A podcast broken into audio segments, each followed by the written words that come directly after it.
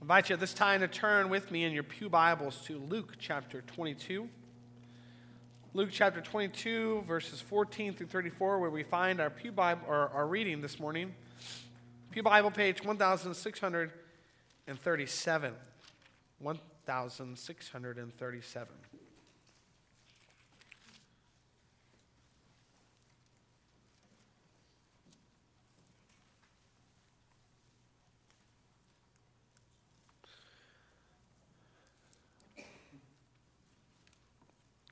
Starting the reading in verse 7. Hear now the reading of God's holy, inspired, and infallible word. Then came the day of unleavened bread on which the Passover lamb had to be sacrificed. Jesus sent Peter and John, saying, Go and make preparations for us to eat the Passover. Where do you want us to prepare for it? They asked. He replied, As you enter the city, a man carrying a jar of water will meet you. Follow him to the house that he enters and say to the owner of the house, the teacher asks, Where is the guest room where I may eat the Passover with my disciples? He will show you a large upper room, all furnished. Make preparations there. They left and found things just as Jesus had told them. So they prepared the Passover. When the hour came, Jesus and his apostles reclined at the table, and he said to them, I have eagerly desired to eat this Passover with you before I suffer. For I tell you, I will not eat it again until it finds fulfillment in the kingdom of God. After taking the cup, he gave thanks and said, Take this and divide it among you. For I tell you, I will not drink again of the fruit of the vine until the kingdom of God comes. And he took bread, gave thanks, and broke it, and gave it to them, saying, This is my body given for you. Do this in remembrance of me. In the same way, after the supper, he took the cup, saying, This cup is the new covenant in my blood, which is poured out for you. But the hand of him who is going to betray me is with mine on the table. The Son of Man will go as it has been decreed, but woe to that man who betrays him. They began to question among themselves which of them it might be who would do this. Also, a dispute arose among them as to which of them was considered to be greatest. And Jesus said to them, The kings of the Gentiles lord it over them, and those who exercise authority over them call themselves benefactors. But you are not to be like that. Instead, the greatest among you should be like the youngest and the one who rules like the one who serves. For who is greater, the one who is at the table or the one who serves? Is it not the one who is at the table? But I am among you as one who serves. You are those who have stood by me in my trials, and I confer on you a kingdom, just as my Father conferred one on me, so that you may eat and drink at my table in my kingdom and sit on thrones, judging the twelve tribes of Israel. Simon, Simon. Satan has asked to sift you as wheat. But I have prayed for you, Simon, that your faith may not fail. And when you have turned back, strengthen your brothers. But he replied, Lord, I am ready to go with you to prison and to death.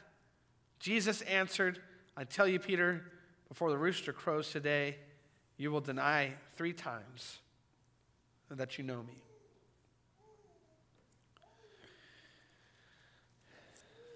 That is the reading of the Word of God. May He bless it to the hands, hearts, and minds of His people. Um, as I considered what would be uh, beneficial for us as we approach Holy Week, as we approach uh, the time of year in the calendar when we consider that last week of Jesus' life, uh, as he came into Jerusalem and as he had this Passover, Good Friday moment, and as he went to the cross. And what, what would be a good way to do that? And I thought maybe, uh, maybe it would be interesting, maybe it would be a good experience, a good um, opportunity for us to see Easter through the eyes of somebody else, through the eyes of maybe one of the disciples. And I landed on seeing Easter through the eyes of Peter. Peter is one of the disciples that um, I'm quite fond of. I think he goes through the whole racket, the whole range of experience. He experiences all the ups and downs of being a follower of Jesus in this week leading up to Easter. And uh, I thought it would be helpful for us if we vicariously, that word vicarious means experienced in the imagination through the feelings or actions of another person, through Peter's eyes. Now, we're all going to be drawn through Peter's eyes to Christ, who this is all about, to Jesus. But also at the same time, we might be able to experience, through Peter's experience, some universal truths about what it means to be a Christian, what it means to be a believer, what it means to have faith in Christ, what it means to follow Christ and to live for Christ, and to be willing even to die for Christ. So I hope you'll join us on this journey as we see Easter through the eyes of Peter. I began with this particular moment, this moment of the Passover, this moment of gathering with his disciples, because in the, the Gospel of Luke, there's a very interesting interaction between Jesus and Peter that we do not find in the other Gospels. And I think the reason why it's here, the reason why we find it here, is because this particular rendering of this moment presents to us um, something that's true about the Christian life. And that is this our promised future is purchased through present suffering. Our promised future is purchased through present suffering. We have three points this morning. Number one is fulfillment in the kingdom, verses 14 through 18. Number two is remembrance in the present, verse 19 through 30. And number three is a prayer of perseverance, verse 31 through 34. So let's look at that first point fulfillment in the kingdom. Um, of course, we have to take note of how uh, timely it is that uh, Jesus is gathering together with his disciples to participate in the Passover, to participate in the Passover feast. This would be something that the Jewish people have done throughout generations, going all the way back to the Exodus going all the way back to that moment in which uh, the people of Israel did not receive judgment. They were passed over because they slaughtered a lamb, they fe- feasted on the lamb, and they spread the blood of the lamb on the doorposts, right? So Jesus then, he gathers his disciples for this particular moment. In verse 14, it even tells us Luke tells us, when the hour came, that this is timely, this is providential. Jesus and his apostles reclined at the table, and he said to them, Of this moment, I have eagerly desired. I've had a passion to eat this Passover with you before what? Before I suffer. And then in verse 16, he says, For I tell you, I will not eat it again until it finds fulfillment in the kingdom of God. For I tell you, I will not eat it again until it finds fulfillment in the kingdom of God. Here in the Gospel of Luke, we find this contrast between what Jesus is explaining about his present experience, what he's about to go through, what he's about to suffer, and the promise of the future. This tension that we find here in this narrative between what Jesus is about to experience and what he promises will be the future reality for all those who are in his kingdom. And so this is what he says I've wanted to eat this supper with you before I suffer. I've wanted to eat this Passover with you before I suffer. This is a meaningful time for Jesus. And so he says, after taking the cup and giving thanks, take this and divide it among you, for I tell you, I will not drink again of the fruit of the vine until the kingdom of God comes. What is Jesus saying here? He's saying that what they are doing in this moment is sort of a um, precursor to the feast, the great feast that will be happening in the future. The wedding supper of the Lamb is what Jesus really longs for, but here in this moment, he finds comfort in, in having a, a foretaste of that with his disciples. But he wants to prepare them for the reality they're about to face. He wants to prepare them for what they are about to experience. And he says that what you need to know is that what you're going to experience in this lifetime, what is the, the mark of this experience right now in this era, right? Before the coming of the Lord, before the ushering in of the fullness of the kingdom of God, is an experience of suffering. Jesus says, I've longed to have this Passover with you before I suffer. And I tell you these things I will not eat again of this Passover feast until it finds fulfillment in the kingdom of God. And he says, For I tell you, I will not drink again of the fruit of the vine until the kingdom of God comes. He's saying, I'm about to enter into a time of suffering. I'm about to enter into an experience of hardship. Right? And this hardship is going to be empty of the kind of celebration and feasting and drinking that we are doing right now. Because I have to go to the cross. I have to die. And that's exactly what he then presents to his disciples. The second point, remember in the remembrance in the present. Listen to this. He took bread, gave thanks, and broke it and gave it to them, saying, This is my body given for you. Do this in remembrance of me. In the same way, after the supper, he took the cup, saying, This cup is the new covenant in my blood, which is poured out for you. But the hand of him who is going to betray me is with mine at the table. The Son of Man will go as it has been decreed, but woe to that man who betrays him. So Jesus presents the supper. And it's something that we um, are going to be doing this morning. It's something that we've done continuously throughout the church as a, as a token of remembrance in Jesus, remembrance of Him. He said, This is my body given for you. Do this in remembrance of me. This is the cup of the new covenant poured out for you. I present this to you. Jesus says, This is for you. My disciples, this is for you. And many of us, maybe we don't recognize or maybe we don't realize, we've, we've thought of this so often, we've read this passage so often, we've thought of this passage so often that we don't think about what is missing. If you go back and you read the story of the Exodus, part of the Passover feast was to slaughter a lamb, right? And they would take the blood of that lamb and they would put it on their doorposts. But another point of that Passover feast, another thing that was an instruction by God was you must eat that entire lamb.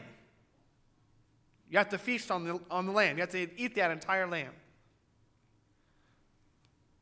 Have you ever wondered why, when Jesus gathered his disciples for the Passover, a Passover in which appropriate words and a recitation was always said about these elements, about these things that were at the table. They had significance and meaning to Israel's history, tied to the exodus of Egypt, right?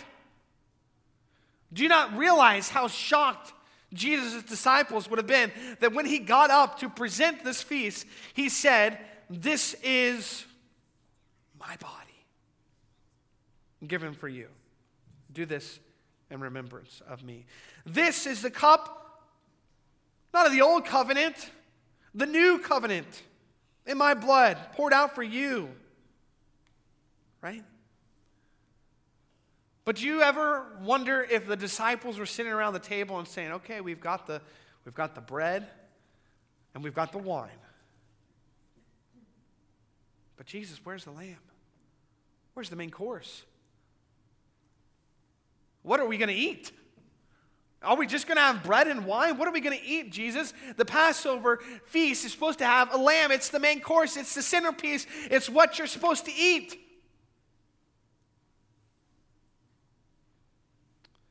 And they didn't realize that what he was trying to show them, what he was trying to teach them, is that all those Passover lambs before were pointing to him. He is the Lamb of God. The lamb's not on the table because the Lamb of God is there before them. And he's showing them in these elements the breaking of the bread. This is my body given for you. The pouring of the wine. This is my blood poured out for you. This is what is meant to happen. I am going to the cross. I'm going to suffer for your sake, for you.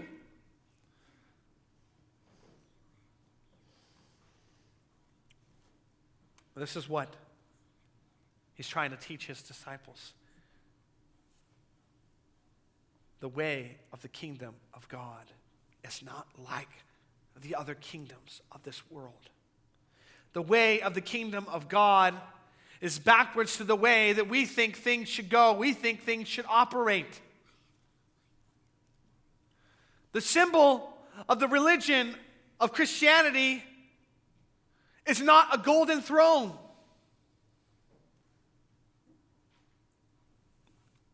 It's the cross. It's a torture device. And the only reason, the only reason that down through the ages, the cross would remain the symbol of Christianity, besides the mocking, besides the disgrace that comes with that symbol, the only reason that that would be the case is if the cross was at the very center in the mind of Jesus Christ. The centrality of the cross, the centrality of suffering. Yes, we have this promised future, right? Jesus is displaying this to them. He's saying, I will not eat again until it finds fulfillment in the kingdom of God. I will not drink again of the fruit of the vine until the kingdom of God comes.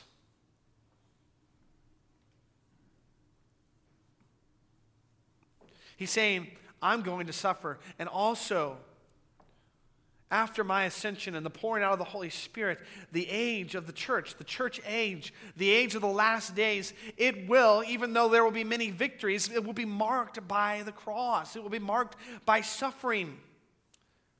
And the end of all that is when we all gather together, when you're there with me in the new heavens and the new earth, and we feast. And that's when I'll eat again. That's when I'll drink again. Otherwise, why is it appropriate for Christians to fast? If not because our bridegroom is not with us. So we remember in the present. But look, verse 23, we see a couple of things happen. They began to question among themselves which of them it might be who would do this. Who would be the one that would betray Jesus? And I love how Luke juxtaposes these two realities a moment of reflection. Who might it be amongst us that would betray our rabbi, betray Jesus? And then the very next verse. Also, a dispute arose among them as to which of them was considered to be greatest. I want to know how that transition happened. Like, how did the conversation segue from which one of us is going to betray Jesus to actually, I'm better. I'm the greatest. But one thing you have to remember, right? We have to get it in our minds that even now in this moment, as Jesus gathers together at the Passover feast with his disciples, even now as he says, I am going to suffer. And the only drink I'm going to have in my near future is the pouring out of the wrath of my Father on the cross, where I take down every last little drip. But until the coming of the fulfillment of the kingdom of God, I will not drink in joy again. I will not drink in fullness. I will not drink in rejoicing and celebration.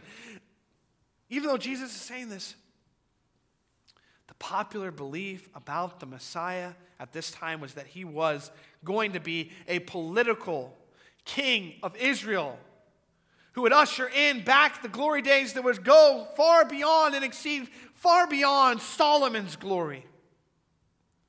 They believed an earthly, physical kingdom was approaching. They walked with Jesus in very much part because they believed being connected with Jesus would be something that would bring them and provide them glory, would bring them uh, riches, would bring them prominence, would bring them importance. They thought this was the way forward, right?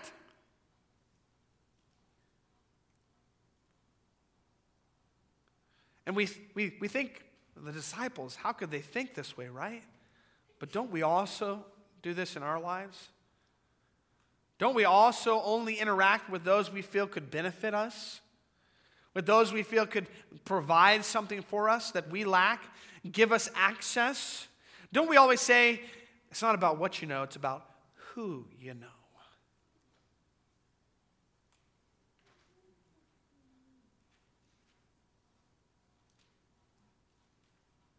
We connect ourselves to important people because we feel that that gives us importance. We name drop because we feel that our association with somebody who is popular, who is meaningful, or whom everybody knows brings us some sense of that same glory and prominence. And so here are the disciples doing this. And Jesus gives them an important lesson.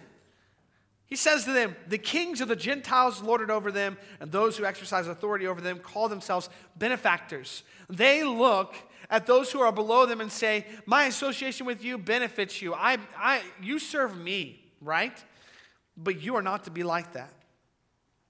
Instead, the greatest among you should be like the youngest, and the one who rules like the one who serves.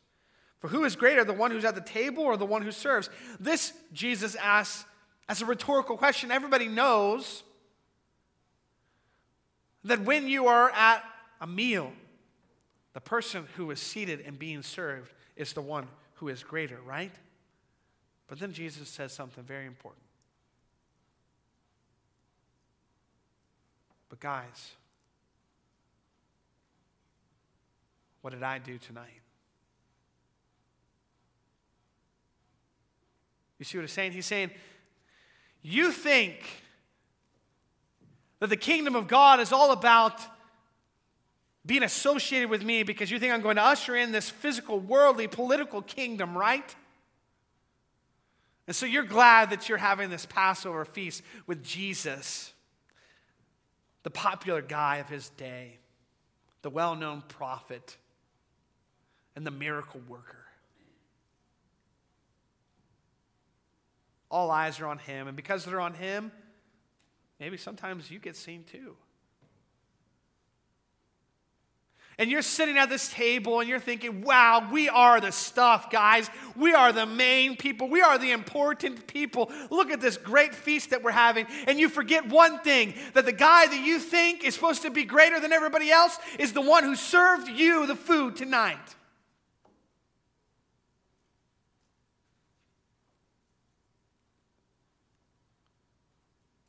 He's the one that served you. Jesus says, But I am among you as one who serves. Don't you get it? If you want to be great in the kingdom of God, you have to be least. You have to be like little children. If you want to be great in the kingdom of God, you have to be lowly. You have to suffer.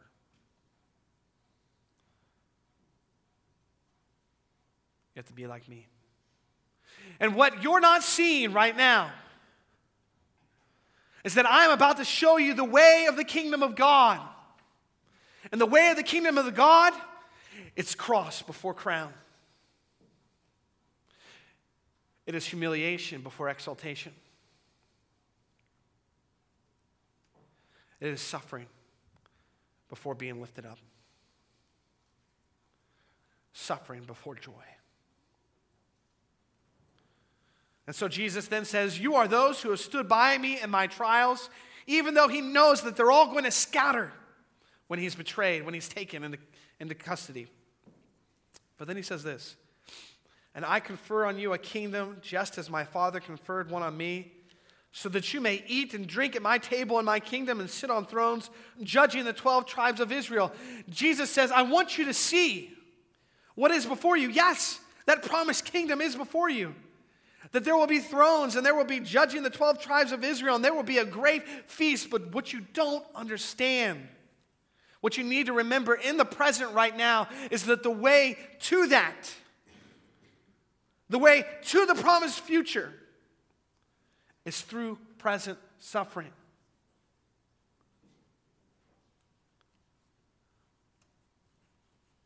The way to the crown is the way of the cross. Jesus, I'm, he's going to show them that. He's trying to prepare them for that. He's trying to show them, right? And what this all communicates, what this all says, this pointing to this fulfillment in the kingdom, but also through the path of present suffering, the future glory that's coming, but the way to that is through, through present hardship and trial and difficulty. Peter becomes sort of a, an example for all the rest of the disciples. Well, for all of us this morning, he becomes sort of a poster child of the way of the cross and how it will transform us if we let it. That whole conversation that Jesus says, promising them this great future, promising them these thrones and this great feast, and that they're going to stand in judgment over the 12 tribes of Israel. And then he says, Simon, Simon, Satan has asked to sift you as wheat. But I have prayed for you, Simon that your faith may not fail, and when you have turned back, strengthen your brothers. See, Jesus understands what Simon, what Peter's about to go through. Jesus understands that Peter is going to be tempted by his own selfishness, by his own desire to preserve his own life, by his own cowardice, and by his own self importance. And Jesus understands that when we fall for those lies, the reverse of the kingdom of God, the reverse of the nature and the character of the kingdom of God, when we fall for those lies about putting ourselves first, putting ourselves forward, we begin to listen to, we begin to fall prey to the ways of another kingdom Satan, his kingdom. And so Jesus looks at Peter and he says, Peter, I need you to know something. Satan has asked, Satan has asked to sift you as wheat. Satan has asked to get all up in your business. Satan has asked to, to strip you down. Satan has asked to destroy your faith and to ruin you.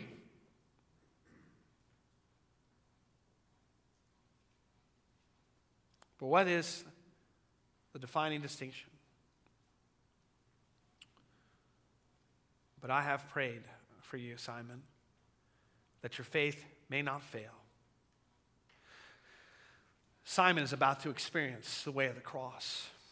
He's about to go through a time when he faces his own sinfulness. In fact, when he says, Jesus says, When you have turned back, strengthen your brothers. Simon Peter replies, Lord, I'm ready to go with you to prison and to death. I'm willing to do anything for you. And Jesus says, I tell you, Peter, before the rooster crows today, you will deny three times that you know me. You are about to see the fullness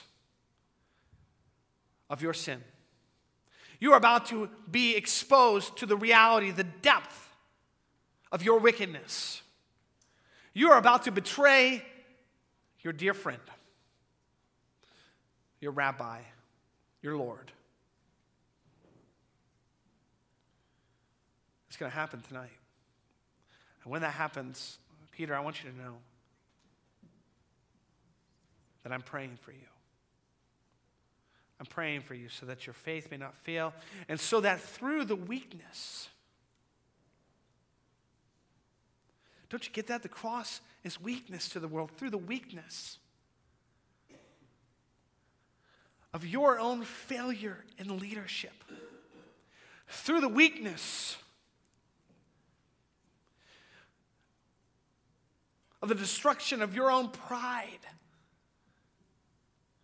through the weakness, Peter, of coming face to face with how wretched you are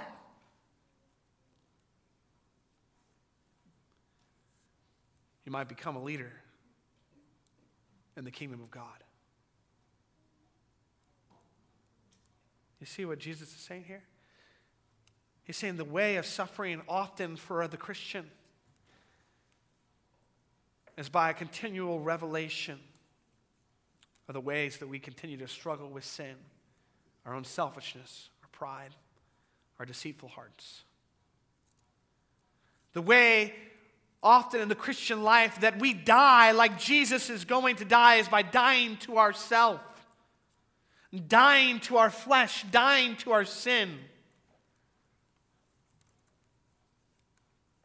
The way to the promised future is through present suffering, and often in our lives, that present suffering is the mortification, the dying of the old way of life that Christ has purchased for us so that the kingdom of God may come more alive in us. The new way of life, the new creature, the new person might come to life more in us. And here is the reality. As we go through this life and as we experience present suffering, as we experience trials and tribulations, often because we are faced with the reality of our own sin, our own wickedness, the things that are in our very own hearts, even though we've been redeemed and saved, right? The reason why those things become for us an opportunity for transformation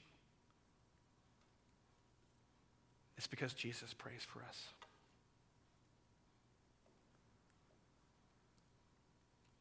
Jesus prays for us. Do you understand that?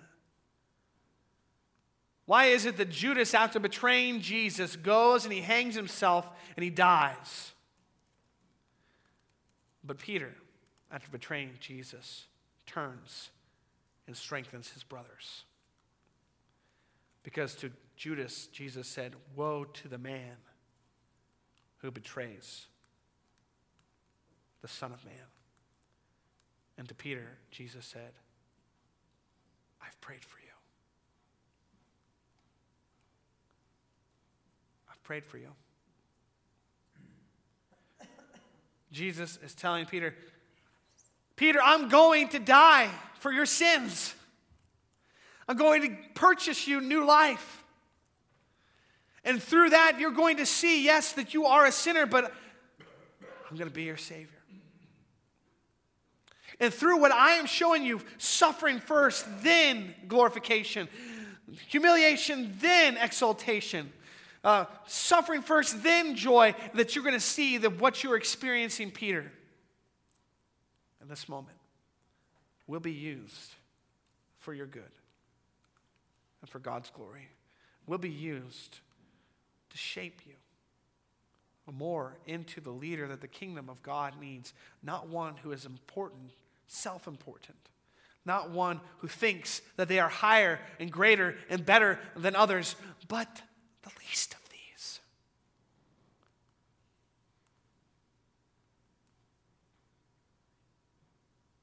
you'll see yourself as you truly are. And you'll see the cross in all its glory. You'll see the presentation of the Lamb of God. And you'll take it in because you'll know that you need it. Our promised futures purchased through present suffering.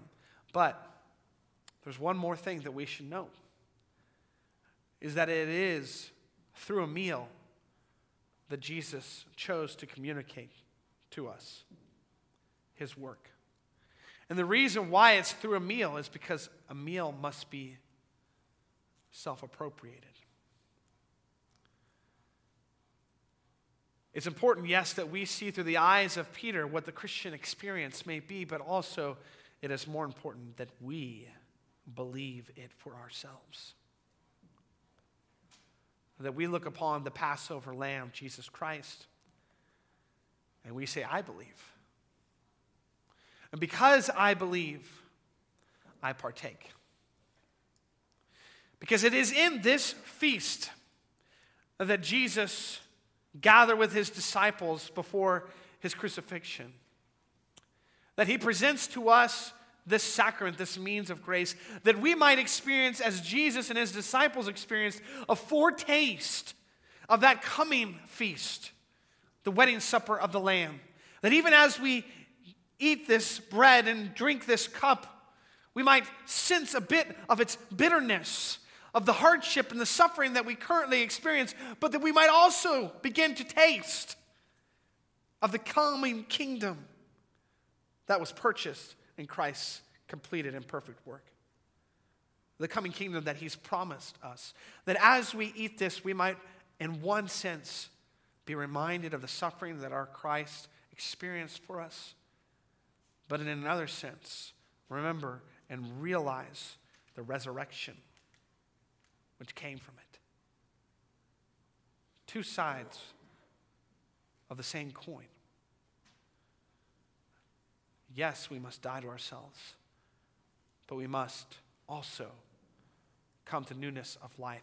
Yes, we must also consider the suffering of Jesus Christ, but we must remind ourselves that we are seated now in heavenly places with Jesus Christ. Yes, as we partake of this supper, we should consider the Passover. But we should also consider the great feast that awaits us in the coming new heavens and new earth. Amen. Will you pray with me? Heavenly Father, we thank you for this time with your word. We thank you, Lord, that you have blessed it. We pray, Lord, that we would, as Peter, continue to learn what it means grow into your image, to be like those who are in the kingdom of God, to see ourselves as those who are lesser and not greater. as those who serve instead of being served, as those who experience present suffering, so that we might one day enjoy promised future you've purchased for us. It's in Jesus' name we pray. Amen.